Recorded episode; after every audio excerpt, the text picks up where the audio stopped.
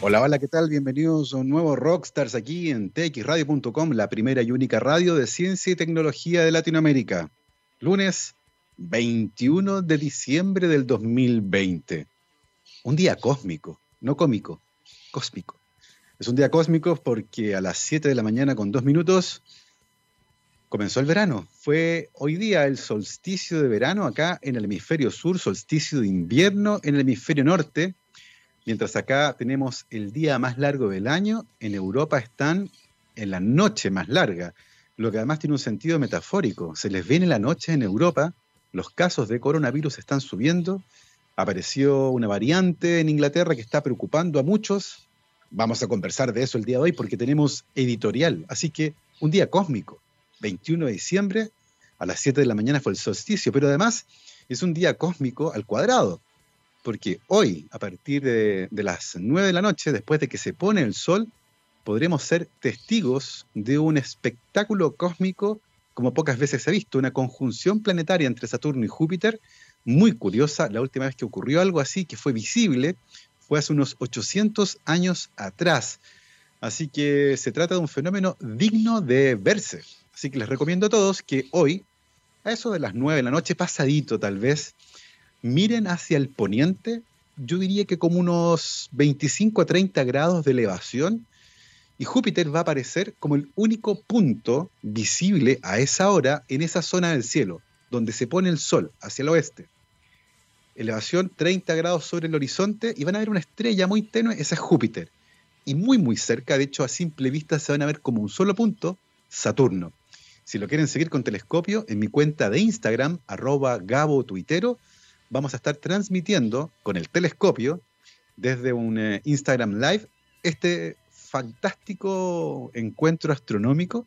Así que ya lo saben, la conjunción planetaria Saturno-Júpiter, un evento astronómico digno de verse, con telescopio, hoy día desde las 9 de la noche en mi cuenta, arroba Gao Twittero, para todos los que quieran mirar y seguir con telescopio, los que los quieran seguir a simple vista, sencillamente miren hacia el poniente, desde que se pone el sol, 30 grados hacia arriba del horizonte más o menos, y el puntito que van a ver ahí es la única estrella, estrella, ¿cierto?, que se ve en el horizonte ahora, corresponde a Júpiter muy, muy cerca, Saturno con sus anillos, se ve precioso. Así que invito a todos a los, los que quieran seguir este fenómeno por telescopio, conéctense con mi cuenta de Instagram, arroba Gabo. Voy a estar transmitiendo por un Instagram Live con el telescopio esta fantástica conjunción. Y es un día cósmico al cubo, porque un 21 de diciembre, pero del año pasado, 2019, en Pichilemu, nos encontramos en el Cosmos con María Paz Contreras, mi esposa. Celebramos hoy un año de matrimonio. María Paz, un gran, gran abrazo. Vamos a celebrar, por supuesto. Voy a cocinar y vamos a ver la conjunción a la noche. Día cósmico, yo les dije. Tenemos solsticio, conjunción y aniversario. Miren qué bonito. Y así nomás comenzamos este día de editorial. Vamos a ir a escuchar una canción. Una de las primeras que sonó ese día en nuestra fiesta en Pichilemu. Eh, porque claro, vamos a celebrar, por supuesto, también el día de hoy, además de hablar de ciencia. Vamos a comenzar con The Human League, esto se llama Don't You Want Me, voy y vuelvo. Ah, ahí sí, me pasó otra vez.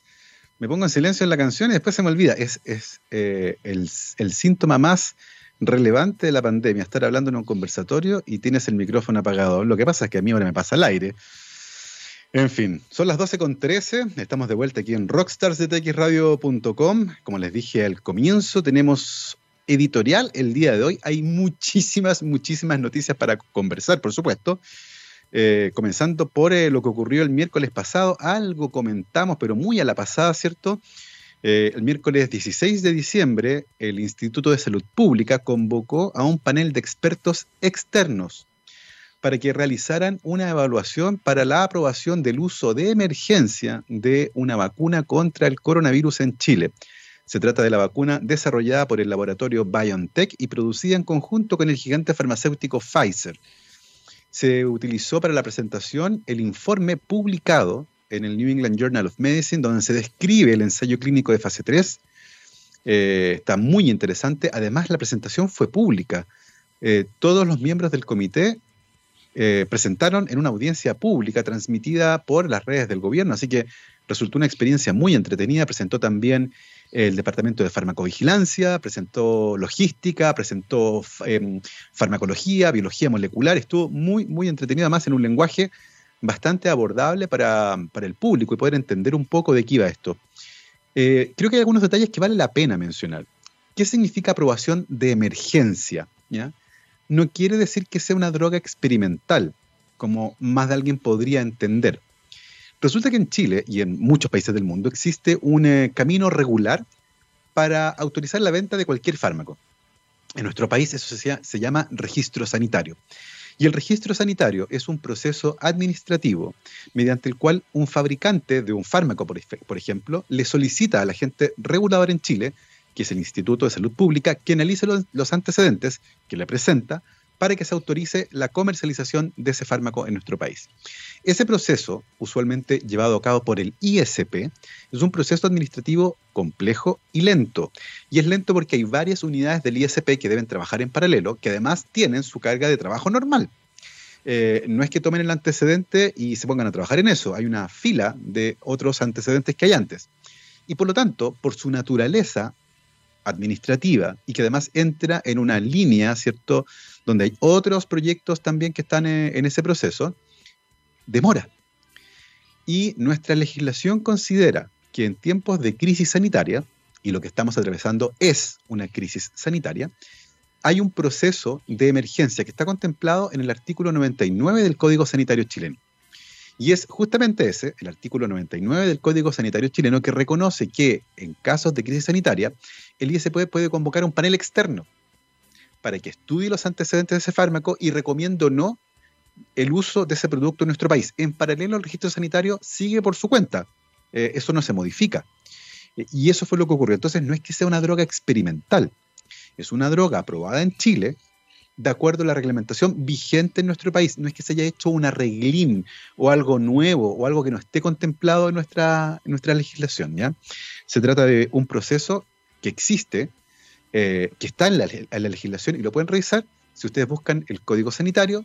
Artículos 97 y 99 se refieren justamente a este proceso y el 99 en particular es el que reconoce la autorización de emergencia de algún fármaco en condiciones de crisis sanitaria. Así que se cumple con todo aquello para eh, que este proceso, eh, que es la reunión de este comité de expertos externos, se haya realizado y se transmitió en una reunión pública que desde el punto de vista de la comunicación científica y de la transparencia, fue un ejercicio notable. Y a eso del mediodía, un poquito antes del mediodía, em, se, votó, todos los miembros eh, votaron, eh, creo que eran 12 o 14 miembros, votaron y de manera unánime eh, se aprobó este fármaco. Heriberto García, que es el director subrogante del Instituto de Salud Pública, anunció entonces la aprobación de emergencia. Así que una buena noticia por ese lado. Em, con respecto a la vacuna, ha habido varios comentarios muy interesantes, particularmente en redes sociales, que es donde ese pozo negro, donde va a dar de todo. Eh, y uno encuentra ahí joyas, pero también encuentra materia fecal, para decirlo de manera elegante. Eh, y em, es importante que hablemos de, de, las joyas, pero por supuesto también de la materia fecal, porque es la que contribuye a la confusión de las personas. Se ha dicho, por ejemplo, cosas que son francamente mentiras como por ejemplo que los ingredientes de la vacuna son desconocidos. Y eso es falso. ¿Se imaginan, eh, de partida, ¿se imaginan que la autoridad sanitaria de Chile autorice un fármaco cuyos componentes desconoce? Es insólito. Es insólito. Y, estas personas son las mismas que dicen que apelan usualmente al sentido común. Dice, oye, pero desde sentido común esto en un año, ¿cómo puede ser? Y, y esas mismas personas dicen que los ingredientes son desconocidos. Y es francamente insólito. Evidentemente, los ingredientes de la vacuna se conocen. Si ustedes buscan, en inglés al menos, Pfizer Vaccine Ingredients, que yo lo acabo de hacer hace un rato atrás, literalmente el primer resultado que aparece son los ingredientes de la vacuna de Pfizer. ¿Ya? Así que ojo con lo que les llega por redes sociales. Y yo lo he dicho acá y lo voy a repetir. Cualquier cosa que llegue por WhatsApp debe ser considerada falsa hasta que se demuestre lo contrario. Esa es la regla de oro. Yo no se la escuchaba a nadie, así que yo la inventé. Se va a llamar la regla de Gabriel. Cualquier cosa que llegue por WhatsApp, cualquier información que llega por WhatsApp, se considera falsa hasta que no se demuestre lo contrario. Y por lo tanto ustedes no la comparten. Así deberíamos operar. Y en el caso de esta, de esta historia de que los ingredientes de la vacuna son desconocidos, es absolutamente falso. ¿Qué tiene la vacuna? Eh, si ustedes miran los ingredientes, tiene un ARN mensajero sintético modificado. ¿Qué quiere decir eso? Que es un ARN mensajero hecho de nucleótidos. Eh, es sintético porque se hizo en el laboratorio, no está preparado desde un em, animal o una planta, un virus, ¿cierto? No tiene un origen biológico. A eso se refiere con que es sintético. Eh, hemos fabricado ARN sintéticos desde hace décadas, por si acaso.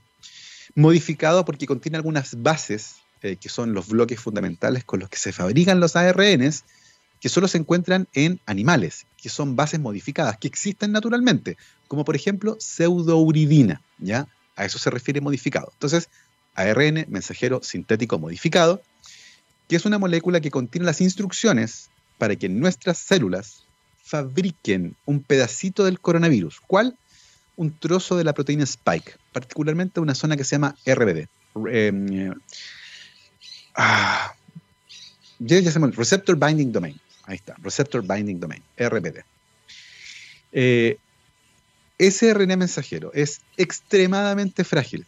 Y si ustedes lo inyectan así nomás en el brazo, se va a hacer puré. Ya no va a servir para nada. Y por lo tanto, en la vacuna, ese RNA mensajero viene dentro de una esfera, de una esfera, nanoesfera, tiene tamaño nanométrico, igual que el virus, que mide 100 nanómetros, eh, voy a averiguar cuál es el tamaño promedio de esta esfera. En el caso del virus es unos 100, 120 nanómetros. Y dentro de esas esferas está este ARN mensajero. Esas esferas lo protegen, pero sigue siendo una molécula extremadamente frágil. Esa es la razón por la que la vacuna debe ser mantenida a 70 grados bajo cero. ¿ya? Porque es una molécula muy frágil, muy lábil, inestable, se degrada rápidamente. ¿ya? También contiene sal, como cloruro de sodio, ponte tú, la sal que uno usa para cocinar, y otras sales más sofisticadas, pero son, sales de laboratorio, súper comunes. Va a hacer fosfato y cosas así, no tiene nada del otro mundo. Y el último ingrediente, que no es sal, es azúcar. Literalmente, sacarosa, que es el azúcar de mesa. No tiene preservantes, porque la vacuna se transporta eh, en una forma liofilizada, se saca el agua a 70 grados bajo cero, y cuando llegue al lugar donde se va a aplicar la vacuna, se agrega suero salino, agua, de esas bolsas que uno compra en la farmacia, ¿cierto? Se resuspende y de ese frasquito se pueden vacunar cinco personas. Y ese frasquito puede ser mantenido hasta por cinco días a temperatura de refrigerador. ¿Ya? Esas son las condiciones de la vacuna, esos son los ingredientes. ¿Se conocen? Por supuesto que se conocen. ¿Funciona con un 100% de eficacia? Bueno, considerando que es una tecnología humana y no extraterrestre, ustedes comprenderán que está sujeta a todo lo que pasa con la tecnología humana. O sea, nada es a prueba de fallos. ¿Qué cosas podrían fallar? Por ejemplo, que una persona sea vacunada y la vacuna no funcione, porque depende además no solo de la vacuna, depende de nuestro sistema inmune. Y si el sistema inmune de alguien está débil y no está funcionando bien, puede que no responda a la vacuna y por lo tanto la vacuna no va a funcionar. Pero no es culpa de la vacuna. ¿Se entiende eso, no? ¿Cierto? Es como los aviones. Eh, los aviones son una tecnología humana y de vez en cuando se caen y uno igual vuela en avión. Pero hacemos un montón de cosas para que eso no ocurra. Por ejemplo, nos aseguramos de que los pilotos no piloteen borrachos, ¿cierto? Y la mayor parte del tiempo eh, se asegura de que los pilotos que van a pilotear un avión no estén ni drogados ni borrachos, porque ciertamente si están drogados o borrachos, eso contribuye a aumentar las posibilidades de fracaso de ese vuelo. Con la vacuna es lo mismo.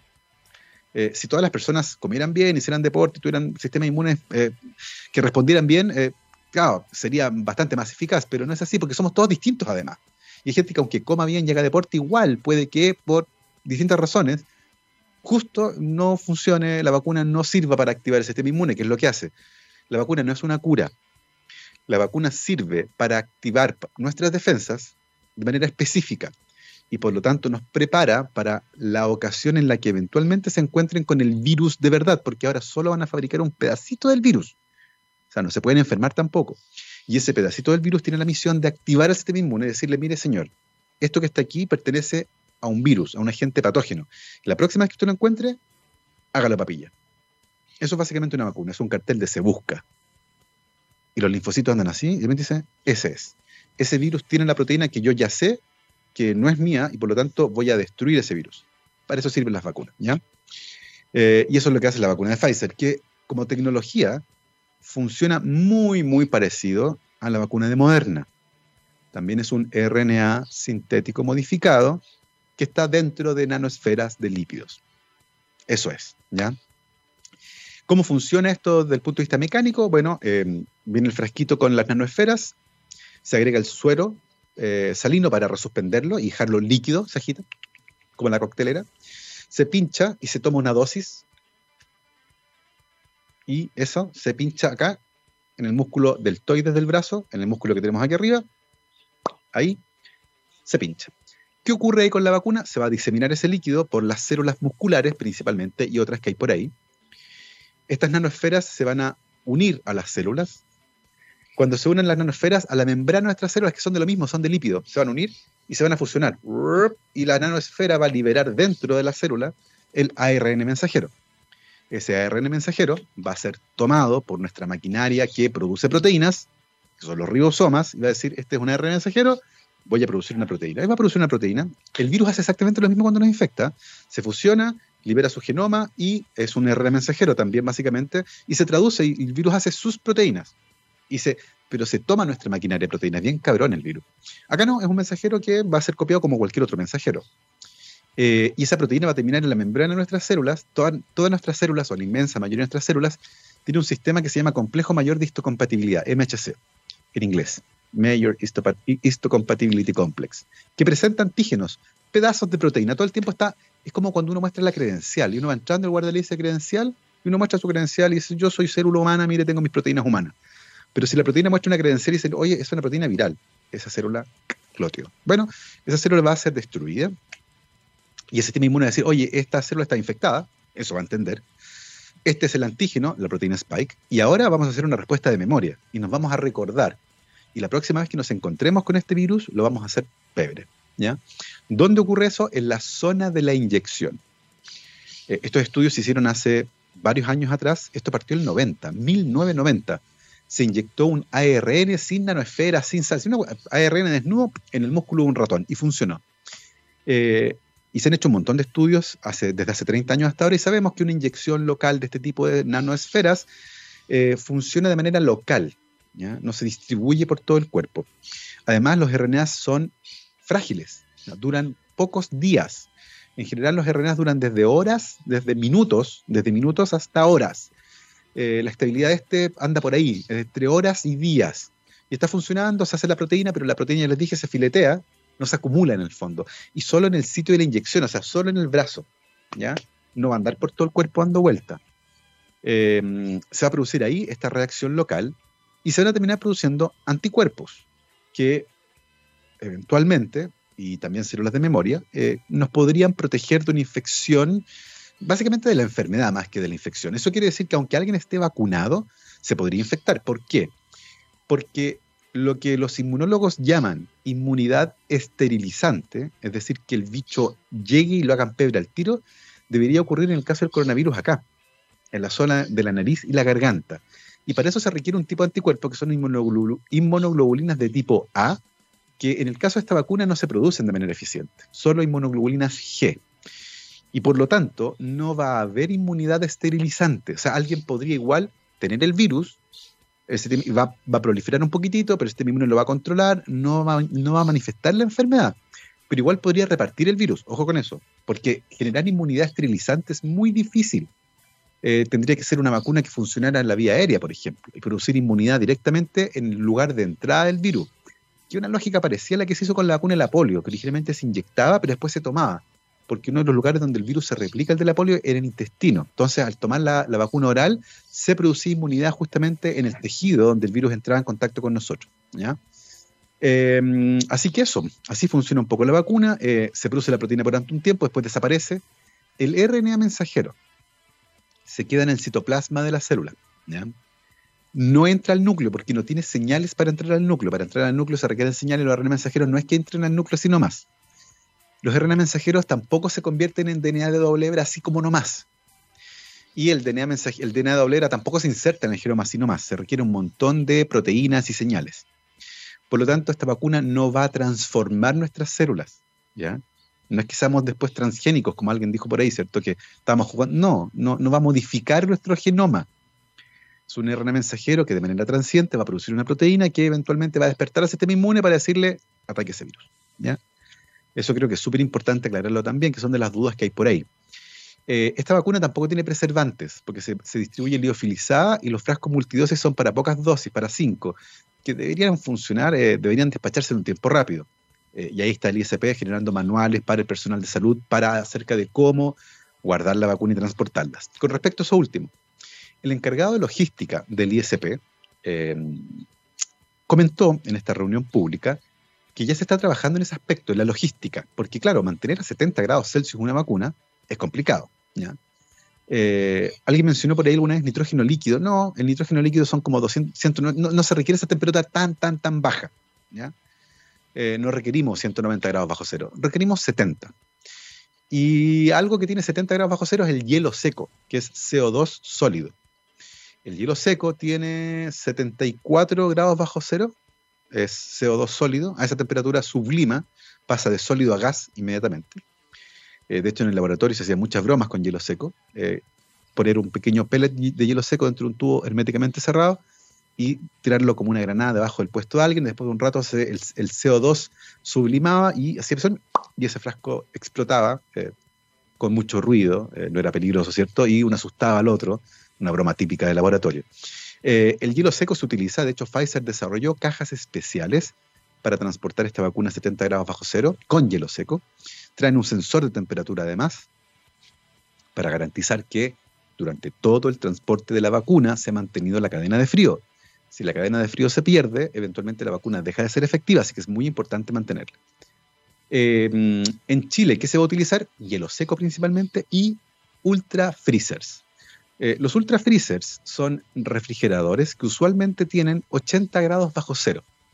Son típicos de los laboratorios de investigación el laboratorio donde yo trabajaba, por ejemplo, teníamos seis o siete menos 80. Eh, teníamos varios porque guardábamos muestras de plantas. Usualmente la gente guardaba, por ejemplo, flores y frutos de cerezos, durazno y un montón de... porque los estudiaban durante el año. Entonces se cosechaban a distintas fechas, se congelaban y se iban estudiando durante el año. Además guardábamos reactivos de laboratorio que eran carísimos y que requieren guardarse a esa temperatura y un montón de muestras. En los laboratorios de investigación hay un montón. Y lo más probable es que se compren o se pidan prestados también, como ocurrió con los termocicladores, ¿cierto? Em, refrigeradores de menos 80 para almacenar la vacuna. Eh, algo que, como les digo, no hay en cualquier parte. No es que uno llegue a un lugar y hay un menos 80, ¿ya? Eh, y después, cuando la vacuna llegue a los lugares donde tiene que ir, por ejemplo, un consultorio donde no va a haber un menos 80, usualmente sí hay un refrigerador. Y lo que hay que hacer ahí, cuando la vacuna llegue, hay que resuspenderla, o sea, echarle suelo salino y guardarla en un refrigerador porque la vacuna es estable por cinco días, así al menos eh, nos contaba el encargado de logística, cinco días a temperatura de refrigerador convencional, que son entre 2 y 8 grados Celsius. Así que la logística también está bastante bien cubierta. La vacuna no tiene preservantes, como les decía. Se puede guardar a temperatura refrigerador convencional resuspendida hasta por cinco días. Los ingredientes se conocen. Entrena nuestro sistema inmune. La aprobación de emergencia no quiere decir que sea una droga experimental. Antes ya se había aprobado en eh, Gran Bretaña y en Estados Unidos. Estados Unidos además aprobó durante la semana una segunda vacuna, que es la vacuna de Moderna, que utiliza una tecnología que es similar. Así que eso, eso con la vacuna, em, en nuestro país, ahora, a esta hora precisamente, el Ministerio de Salud está entregando los últimos antecedentes para ver cómo ha ido evaluando, eh, perdón, que ha ido evaluando cómo ha eh, evolucionado la pandemia en Chile. Se están entregando algunas informaciones relevantes con respecto a las medidas particularmente lo que tiene que ver con moverse em, y eventualmente el destino de esta ciudad, por ejemplo, la cuarentena o no. Se ve mucha gente en las calles, los casos van subiendo. Tenemos una cepa nueva o variante en el Reino Unido. Vamos a conversar de todo eso, por supuesto, a la vuelta, em, porque seguimos conversando aquí en eh, editorial de Rockstars de txradio.com. Vamos a seguir escuchando buena música ¿Iremos a cuarentena o no? Vamos a conversar de eso, pero nadie lo sabe. ¿Cierto, Gabriel? No one knows. Queens of the Stone Age. Vamos y volvemos.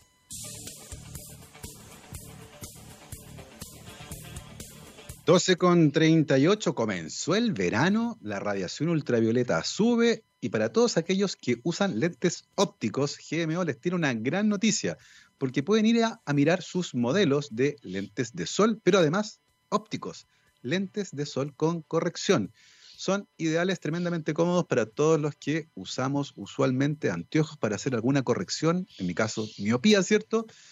Y además de corregir ese mm, problema en la visión, se cuidan los ojos durante el verano. Así que lo saben, en Gemio pueden encontrar los más lindos modelos, los mejores diseños, distintas tonalidades eh, de vidrio, eh, lentes anteojos eh, con corrección para, por ejemplo, miopía, astigmatismo, pero que además protege la vista durante el verano, que ya comenzó el día de hoy. Radiación ultravioleta alta, recuerden cuidarse, por supuesto, la vista. Pueden ir eh, a las tiendas GMO, también pedir hora y por supuesto vitrinar en línea en gmo.cl para cuidar la vista y además con estilo. Son las 12.39, nosotros estamos de vuelta aquí en rockstarsdetxradio.com. Les contaba que hoy tenemos editorial, por supuesto, hemos estado conversando sobre la vacuna, sobre el virus y lo que está pasando en Europa, eh, porque solsticio de verano aquí, solsticio de invierno allá. La noche más larga lo que es una metáfora porque se les viene la noche, los casos están subiendo de manera violenta, vienen las fiestas de fin de año, se canceló la Navidad en Italia, se canceló la Navidad en Gran Bretaña, muy probablemente se va a cancelar la Navidad en todo el continente europeo.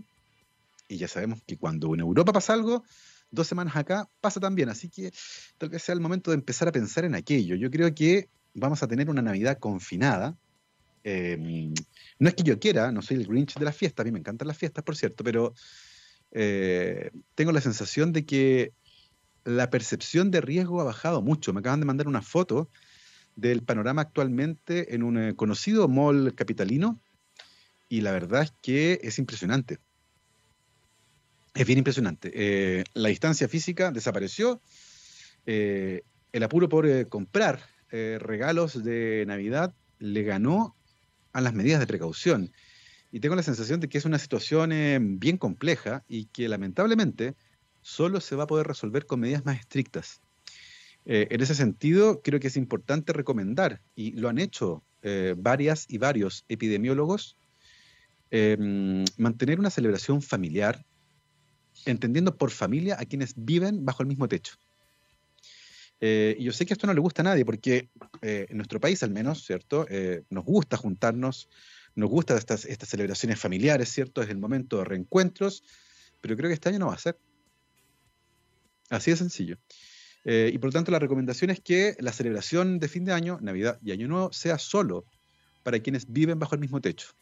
la transmisión del virus, cuando las personas se juntan en ambientes cerrados sin protección, como ocurre usualmente durante una cena, por ejemplo, de fin de año, eh, personas sin mascarillas que viven en casas distintas, que tienen rutinas diferentes, que se desplazan por la ciudad de modos distintos, ahí es donde se producen los contagios. Eh, usualmente en espacios abiertos o cuando las personas usan mascarilla, la verdad es que los contagios se mantienen bastante, bastante bajo control. Y por eso incluso la recomendación de alguna autoridad sanitaria de usar mascarillas dentro de la casa, pero igual cuando coman se la van a quitar. Entonces, de verdad la recomendación es que aguanten, yo sé que es tremendo, a nadie le gusta que le digan lo que tiene que hacer o lo que no puede hacer, pero creo que en este caso, eh, de verdad, hay muy poco que hacer. Hay muy poco que hacer. Em, los que puedan juntarse en un lugar abierto, por ejemplo, es verano, ya comenzó. En gran parte del país las condiciones climáticas lo permiten.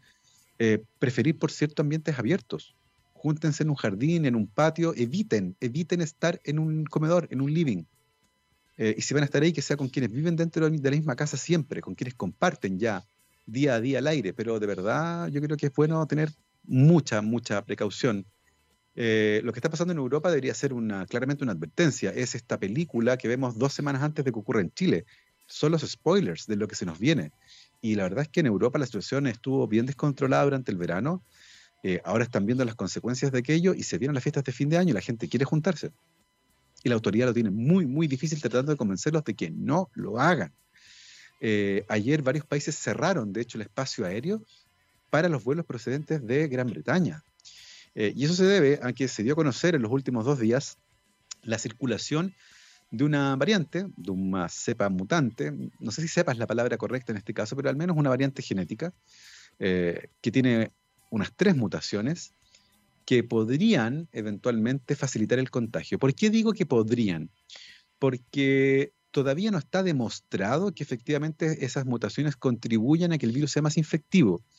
Eh, me pareció leer alguna información que decía que al menos un estudio de laboratorio señalaba que sí, que una de las mutaciones favorecía la infección in vitro, pero eso no quiere decir que ocurra lo mismo in vivo, ¿ya? Eh, ¿Por qué se dice que podría facilitar la infección? Porque se detectó con mayor frecuencia esa variante en las últimas 48, 72 horas. ¿Por qué eso no quiere decir automáticamente que sea más contagiosa?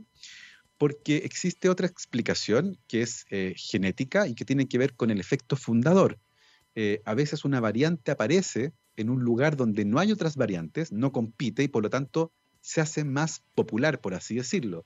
Es la única que circula. Y esa variante luego se mueve y entra con mucha fuerza porque viene ya con vuelo. Ese efecto fundador también podría explicar los resultados que estamos viendo. Entonces, no es que necesariamente sea más contagiosa. Y por otro lado, que sea más contagiosa tampoco quiere decir que sea más letal, caso a caso. Evidentemente, si hay más casos, la letalidad absoluta, eh, la letalidad va a subir, pero la, letalidad absoluta, cada número de casos, por ejemplo, esa se va a mantener. Em, por ahora, entonces, esta nueva variante no es el Armagedón. Eh, algunos medios, y esto creo que es importante, eh, han informado de manera un poco más allá de la evidencia, y el miedo tampoco es bueno, porque después resulta que no era así, la gente dice, oye, pero el cuento del Pedrito y el Lobo. Por eso es importante siempre eh, informar sin inflamar, ¿ya? sin apelar al miedo. Eh, y el día de hoy a los medios les cuesta un poco eso porque están compitiendo por clics, para que la gente entre a una noticia. Lo vimos durante los ensayos clínicos cuando se informaba de manera bastante poco correcta con respecto a los efectos secundarios, por ejemplo. Eh, y por lo tanto, la recomendación siempre es particularmente a quienes leen medios y a quienes publican medios, tener cuidado con la forma en que se hace. Hasta el momento, eh, la aparición de estas variantes genéticas, que por cierto es algo completamente esperado para una enfermedad viral, no, refleja, no genera mayor riesgo per se. Sin embargo, varios países de Europa, como les decía ayer, tomaron medidas y restringieron la llegada de vuelos desde Gran Bretaña a otros países, como por ejemplo Alemania y ayer leía en Twitter el caso de un ciudadano que reside de manera permanente en Alemania, que venía llegando en el último vuelo que despegó desde Heathrow, desde Londres, hacia Berlín, y la llegada fue caótica. Nadie entendía nada. Inicialmente querían mandar a toda la gente de vuelta a, mm, a Londres, eso no prosperó. Eh, después decían que solo los residentes iban a poder entrar, que todos los ciudadanos ingleses tenían que devolverse. Eh, y finalmente se decidió que todas las personas que eran residentes alemanes tenían que hacerse un test de ADN, eh, de PCR, perdón, en las próximas 24 horas. podían ir a su casa, pero con el compromiso de hacer un test y no salir. Los alemanes confiaban, miren la gente. y todos los que estaban en tránsito o no eran residentes tuvieron que pernoctar en el aeropuerto, no se les permitió ir a un hotel. No salieron del aeropuerto. Y tuvieron que quedarse ahí para hacerse hoy a primera hora un test de PCR, porque, mm, porque la situación es un poco compleja. A esta hora recién, 12.46, está hablando el ministro París y las noticias no son buenas porque en la única región donde bajó el porcentaje de contagios es en Magallanes. Me informan por interno acá, eh, todos mis agentes aquí trabajando al mismo tiempo para mantener la información fluyendo, así que pinta mal la cosa. Eh, y no sería extraño que se tomaran medidas más drásticas, restringiendo la movilidad. Hoy, 21 de diciembre, ya queda poco tiempo, o sea, habría que hacerlo hoy mismo o mañana, más tardar, eh, porque ya viene Navidad. Yo no, eh, mi pronóstico, y aquí me la voy a jugar, es que vienen medidas más estrictas hasta por lo menos el 6 u 8 de enero. Así, Vamos a volver a como estábamos en junio, muy probablemente, y yo creo que es bueno hacerlo ahora y no pasarnos enero y febrero encerrados. Mi humilde opinión. Yo no soy epidemiólogo, no soy salubrista, pero cuando uno ve eh, cómo están evolucionando los casos y las medidas que eventualmente se podrían tomar, la verdad es que queda poco, poco margen para poder hacer em, algo, algo nuevo. Así que las noticias no son buenas. Como les decía, las filas para entrar al Mall Costanera Center a las 11 de la mañana hoy eran impresionantes. Cero respeto por la distancia física. Una fila que en esa escalera mecánica que cruza ahí Avenida Itacura eh, por Luis Tallerogea se extendía casi hasta Providencia. Y claro, estamos en la época del año en que el comercio vende más y las personas quieren ir ahí. Y eh, se genera este tipo de, cosas. Como les decía, el ministro París acaba de decir que la única región que logra disminuir sus contagios, sus casos, es Magallanes. Y por lo tanto estamos, estamos mal. Estamos mal. Em, con los niños, claro, ciertamente va a ser un poco complejo, pero entre los adultos no debería ser mayor drama cancelar la Navidad. O sea, uno entiende. ¿Sabes qué? Filo, me quedo en mi casa, eh, haciendo, fíjense que lo que se les pide es que se queden en su casa viendo tele, comiendo y tomando, los que puedan. Yo sé que no todo el mundo puede y que hay mucha gente que tiene realidades súper complejas, y lo entiendo, lo entiendo. Pero las personas que están haciendo fila para comprar no son esas. Ese es el punto. Eh, y a esas personas les estoy hablando. Eh, sí. Yo creo que vamos a tener, vamos a tener medidas mucho más estrictas para el control de la pandemia y, en fin, van saliendo noticias cada cinco segundos. En Sudáfrica se acaba de detectar una nueva variante del virus, insisto, y esto es súper importante, voy a aprovechar la noticia. Que aparezca una nueva variante, un virus, no tiene nada de novedoso. Nada de novedoso. Porque los virus hacen literalmente eso, mutan todo el tiempo. De ahí a que aparezca una variante más letal, más a eso hay que demostrarlo. Pero las noticias sobre las variantes, la verdad es que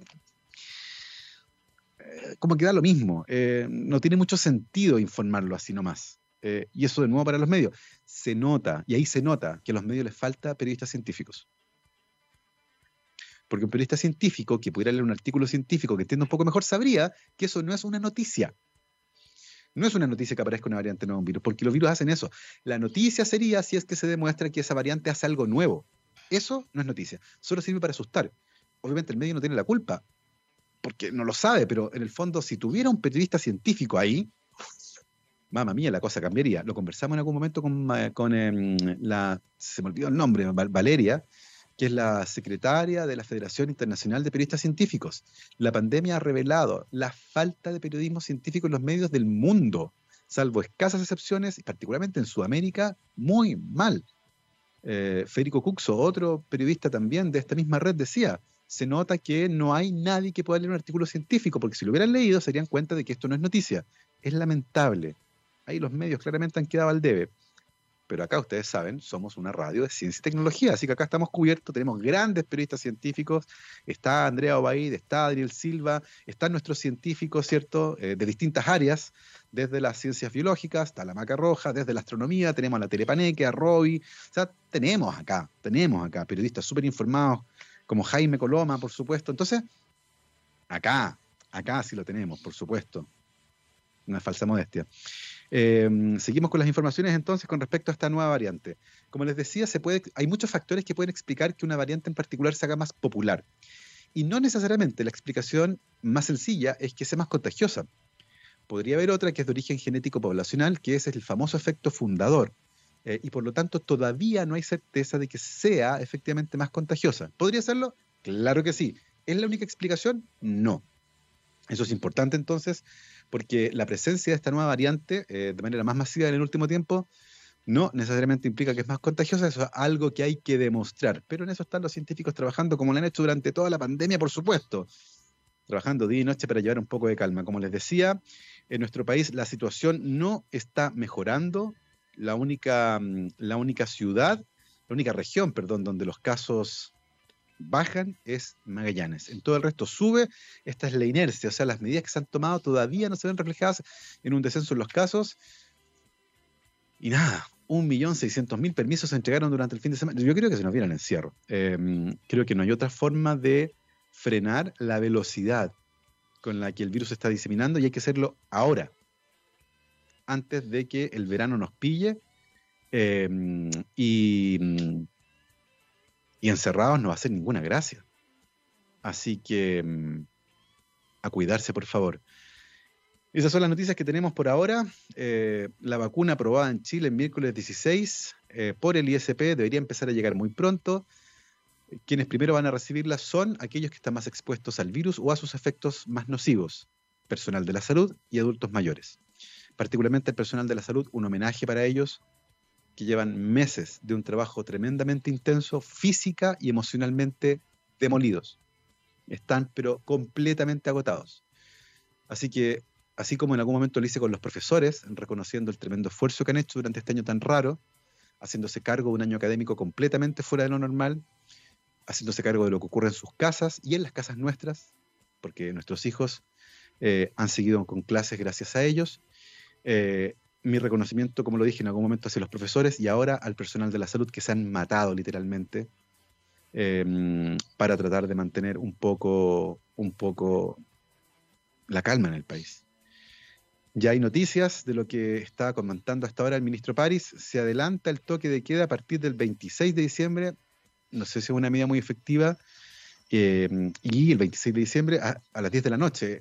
Eh, el gran problema no es de noche, el gran problema es ahora. Entonces, la verdad es que a las 10 de la noche, me encantaría saber qué opinan los epidemiólogos de eso, pero adelantar el toque que a las 10 de la noche, eso es sencillamente fomentar que la gente esté encerrada en su casa, pero, pero la verdad, no sé si después de las 10 de la noche hay un aumento de contagios. No sé si se justifica esta medida en particular, y menos después de Navidad. Eh, no sé si es lo que había que hacer y me encantaría escuchar la opinión de los salubristas y epidemiólogos al respecto. Eh, no quiero hacer un juicio porque yo no soy experto en esa área, pero no parece una medida muy, muy efectiva. Eh, pero esa es parte de las cosas que está ocurriendo a esta hora. Eh, como les digo, el ministro París está hablando en conferencia de prensa a esta hora. y evidentemente la situación que está enfrentando el país no es, no es la más auspiciosa avanza la transición a partir del miércoles 23. Valdivia, Río Bueno y Payaco. Hay un avance ahí, pero toda la región adelanta su toque de queda. Eso es importante, como les digo, se adelanta el horario de toque de queda en todo el país a las 22 horas, medida que comienza a regir el sábado 26 de diciembre. Pero como les digo, no, es una, no sé si es una, una medida que vaya a tener un impacto muy significativo. La región de Valparaíso retrocede a transición a partir del miércoles 23 la región de Valparaíso retrocede a transición y la región metropolitana, desde donde estamos transmitiendo nosotros, mantiene las medidas actuales. Estamos actualmente en el paso 2, que es transición, y se evaluará recién el 4 de enero. Así que la región metropolitana se mantiene en fase 2, que es transición, la misma a la que retrocede con, con Valparaíso y Viña del Mar en la región de Valparaíso, y la medida se va a evaluar recién el 4 de enero. ¿ya? Esas son las noticias más importantes que está entregando a esta hora el Ministerio de Salud. Habló el ministro Enrique París y esas son parte de las medidas más importantes. Como les digo, habría que ver si son eh, efectivas, al menos en el papel. Son como medidas que no van a empujar mucho un descenso en el número de casos, pero como les digo, hay que estar atentos a lo que pasa. Nos acompaña como siempre la Universidad de Aysén, Ciencia, Investigación y Vinculación con el Medio desde el sur austral de nuestro país. Hemos tenido conversaciones extraordinarias con académicos e investigadores de distintas áreas. Eh, economía, química, biología, medicina, todas muy interesantes, usualmente los días jueves, así que les recomiendo esas conversaciones tremendamente entretenidas que están todas disponibles en nuestro sitio web www.txradio.com y cada jueves iremos conversando con sus investigadoras e investigadores para conocer más historias de vida, investigación, ciencia y vinculación con el medio desde el sur austral de Chile. Son las 12.57 y comenzamos a cerrar este lunes 21 tan tan especial de editorial cósmica, porque solsticio, porque conjunción y porque aniversario de matrimonio de quien les habla, querida María Paz. Em, recuerden que a partir de las 9 de la noche mi cuenta de Instagram, arroba Gabo Tuitero, estaré compartiendo las imágenes con el telescopio de la conjunción entre Saturno y Júpiter. Los que la quieran seguir ya lo saben, hacia el poniente, donde se pone el sol, usual 30 grados de elevación más o menos, el único punto brillante que van a ver cuando el sol se pone, al atardecer, anochecer, en esa dirección, el único punto brillante es Júpiter, muy cerca de Saturno, a simple vista. Dos puntos que se van a ver como uno. Miren qué lindo. Y con esa metáfora, sobre metáfora, nos vamos en un día como hoy. Por supuesto, como siempre, con nuestro especial de All You Need Is Rock. Y el día, con una, el día de hoy con una banda que es un sinónimo de rock, pues. por supuesto, con aquellos personajes que ojalá algún día podamos secuenciar, porque estoy seguro que vamos a encontrar el secreto de la vida eterna, cómo carretear y no morir. Kate Richards tiene el secreto de la vida eterna, estoy seguro, nadie me lo quita de la cabeza. The Rolling Stones son los protagonistas de nuestro especial de hoy del All You Need Is Rock aquí en, aquí en Radio, científicamente rockera. Yo me, lo, yo me lo apropio, digo que es de Rockstar, pero no, es de la radio, es de la radio. Nos vamos con los Rolling Stones, comenzamos con Start Me Up. Qué tremendo comienzo, Gabriel, que estés muy bien. Hasta mañana, chao, chao.